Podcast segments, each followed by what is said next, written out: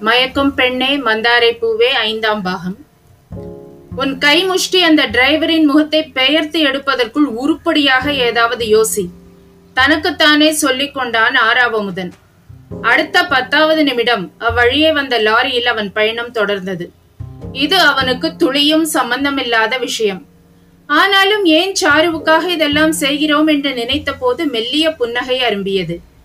உன் பழைய கல்லூரி வாழ்க்கையை இதயத்தில் மலரச் செய்யும் விதமாக உன்னருகே இருப்பவள் சாருமதி மட்டுமே. கடினப்பட்டு கிடக்கும் மரத்தில் கொஞ்சமாவது தென்றல் வீசுகிறது என்றால் அதற்கு காரணம் யார்? அட்ராசிட்டி ஆரா என்பதை மறந்து பழைய ஆறாவமுதனாக உன்னை உணர வைப்பது யார்? அவள் உன் அருகே இருப்பதை இதமாக உணர்ந்ததால் தானே கடற்கரைக்கு வா சமோசா சாப்பிடவா என்றெல்லாம் காரணம் தேடி அழைக்கிறாய்.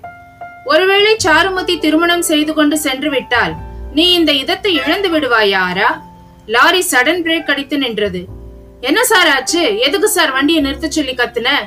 அச்சத்துடன் பார்த்தான் லாரி டிரைவர். வண்டிக்குள் ஆள் ஏற்றும் போதே சூதானமாக இருந்திருக்க வேண்டும். பார்ப்பதற்கு ஒரு மார்க்கமாக இருக்கிறானே என்று நினைத்தால் சுத்த பைத்தியக்காரனாக இருப்பானோ? இப்போது எதற்காக வண்டியை நிறுத்த சொல்லி கத்துகிறான்?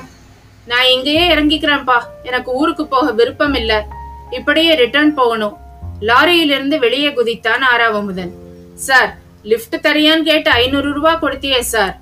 லாரிக்காரனுக்கு அவனுடைய கவலை. அட நீயே வச்சிக்கோ என்று சொல்லிவிட்டு ஆறாவமுதன் இருட்டில் மறைவதில் தெரிந்தது.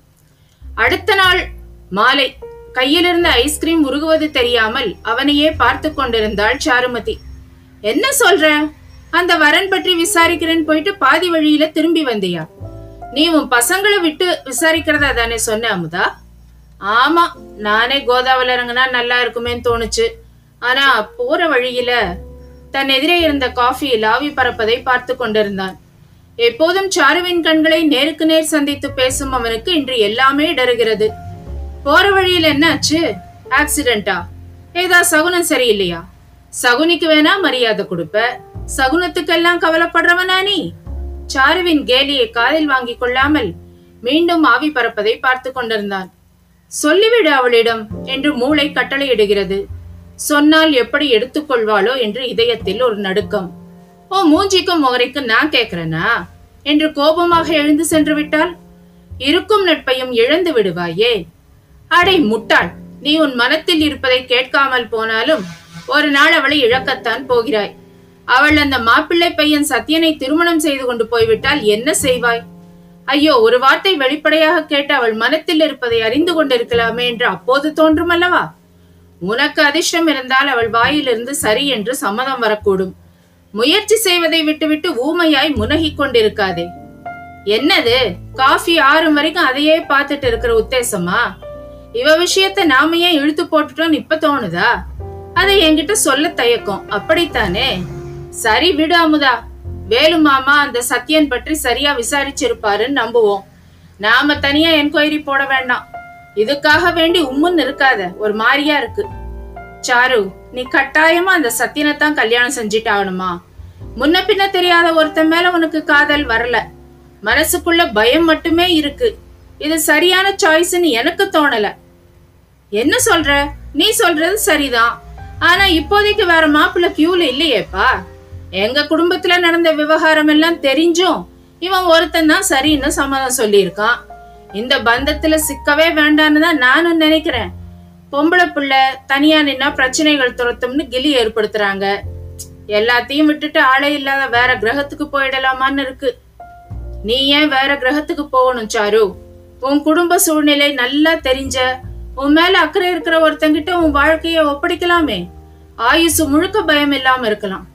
அட அப்படியா இருப்பான் அந்த மகானுபாவன்? எனக்கே தெரியாம என் மேல அக்கறையா இருப்பவன்?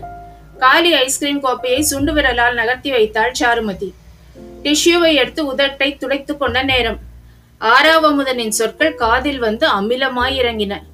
அந்த சத்யனோட இடத்துல என்ன வச்சு பாரு சாரு? உண்மையில எனக்கு அக்கறை இல்லையா? உன் குடும்ப சூழ்நிலை எனக்கு புரியாதா? உன்னை என் பக்கத்திலேயே வச்சு பார்த்துக்கணும் போல இருக்கு. நீ என் அருகே இருக்கும்போது மனசு முழுக்க ஒரு விதமான இதம். எனக்கு அது என்னன்னு சரியா சொல்ல தெரியல.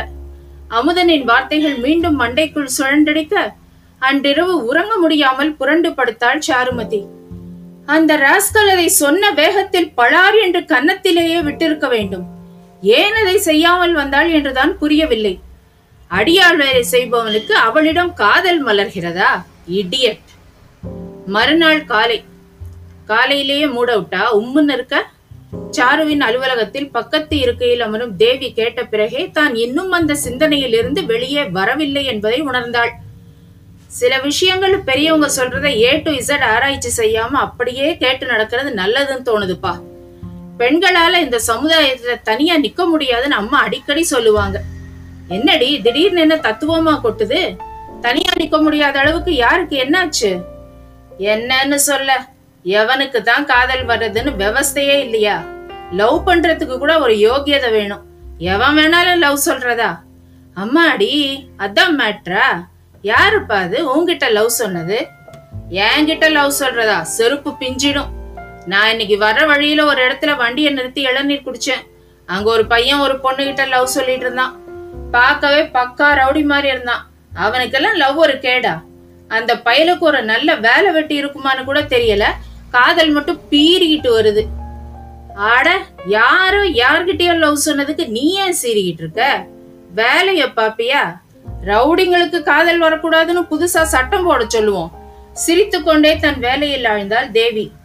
நடக்கக்கூடாதது ஏதோ நடந்து விட்டது போல் சாருமதிக்கு அன்று முழுவதும் ஒரு விதமான நிம்மதியற்ற நிலையே இருந்தது. அவன் உன் கடன் மொத்தத்தையும் கட்டியிருக்கான் சாரு.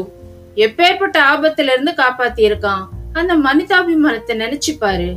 ஓஹோ அதுக்காக வேண்டி அவன் ப்ரப்போசலை ஏத்துக்க முடியுமா? கடனை திருப்பி கொடுத்தா வேலை முடிஞ்சிடும். ஒரு ரவுடிக்கும் மனைவியாகி வாழ்றது சாத்தியமே இல்லை.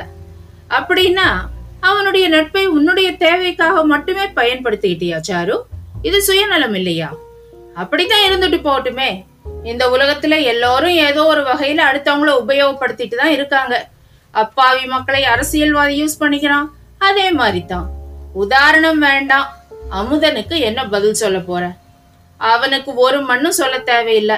அம்மாவுக்கு தான் நான் பதில் சொல்லணும். சத்யனை கட்டிக்க சம்மதம்னு உறுதியா சொல்லணும்.